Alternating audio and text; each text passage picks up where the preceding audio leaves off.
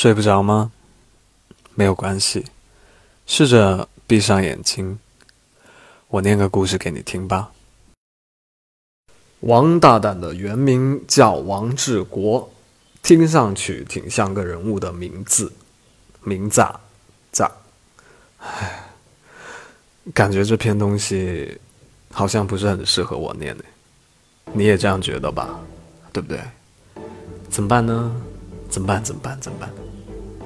不如就找个部分来念吧。哼哼哼。王大蛋的原名叫王志国，听上去挺像个人物的名字。王大蛋的父亲王老根儿在村里也算是个人物，因为他买回来的媳妇儿是个大学生，长得也算漂亮。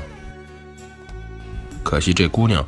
在生王大蛋的时候，难产过世了。更可惜的是，王大蛋完全随了父亲，一脚牛屎，满脸黄土的农民模样。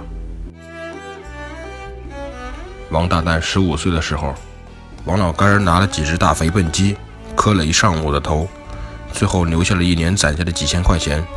城里那位远房亲戚才松口说：“试试吧。”于是，王大蛋就去城里念初中了。一个乡巴佬，大龄血统，脑子也跟极其平庸的大多数一样平庸，身上还有一股牛屎味。王大蛋还是很自卑的，也不是因为他不洗澡，这种气味是从他内心深处溢出来的，就像他对汪洋的敬畏一样。汪洋是官三代，长得高大帅气，一表人才，嚣张跋扈，也具有嚣张跋扈的资本。开会的时候，汪洋永远是必提的正面例子，甚至在汪洋而立之年的时候，学校仍然会提他。而王志国这个名字就是被汪洋抹去的。农民就该有农民的名字，不都叫狗蛋啊、狗丸什么的吗？你年纪那么大，又老是考零分，就叫大蛋好了。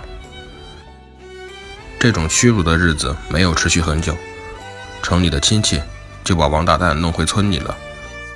原因很简单，王老根儿没钱供他了。王大蛋倒也还是很高兴的，他并没有那种报国无门啊、怀才不遇的莫大委屈，毕竟他也没有那个智商去想这些复杂的东西。他只是在担心回去之后要说些什么给旧时的朋友听，毕竟念了半年的书，不能啥也没见识过。想了一路，终于他想到了要说。他认识了局长的儿子，汪洋。啥局？就那啥啥嘛。他跟你有个啥关系？好哥们儿。朋友们虽然半信半疑，但还是给王大蛋投向了惊羡的目光。但是这种故事并没有什么实际意义，甚至不能给王大蛋迎来一个老婆。然后王老根儿给他买了个老婆。王大蛋的狗屎运也是好，倒手了一个白净漂亮的女孩。浑身散发着和汪洋一样的大城市富贵人家的气息，应当是在夜店下药被人拐来的。穿的衣服性感火辣，昏迷在王大蛋的床上。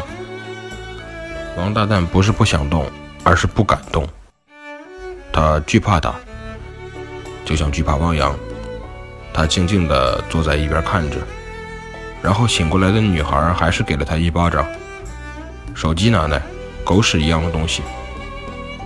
王大蛋很怂地把手机给递过去。他知道他想逃，但他不信他能逃。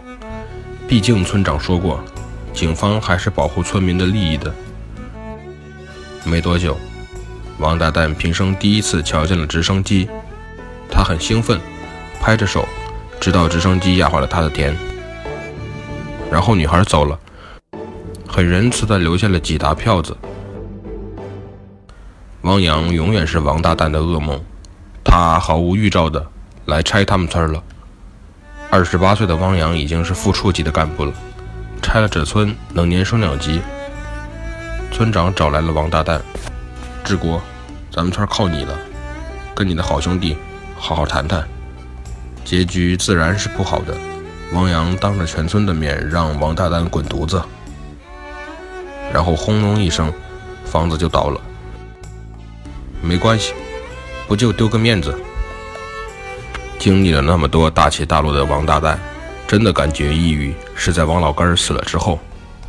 毫无预兆的，有一天，这个一脚牛屎的老农民起不来了。于是王大蛋去拿了条绳子，回想了一遍曾为他带来惊羡目光的汪洋和直升机女孩之后，他上吊去了。但是绳子断了，自杀失败。可是他突然发现这棵树是沉香。沉香让王大蛋发了，不死了。此后的人生忽然顺利明朗了。王老干的死也变得没什么大不了的。接着他极其顺利地找到邻村的一个女人，一起住进了不大也不小的拆迁分配出来的房子，日子过得还不错。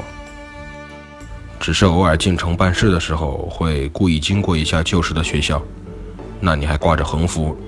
热烈祝贺我校学生汪洋取得省状元的好成绩。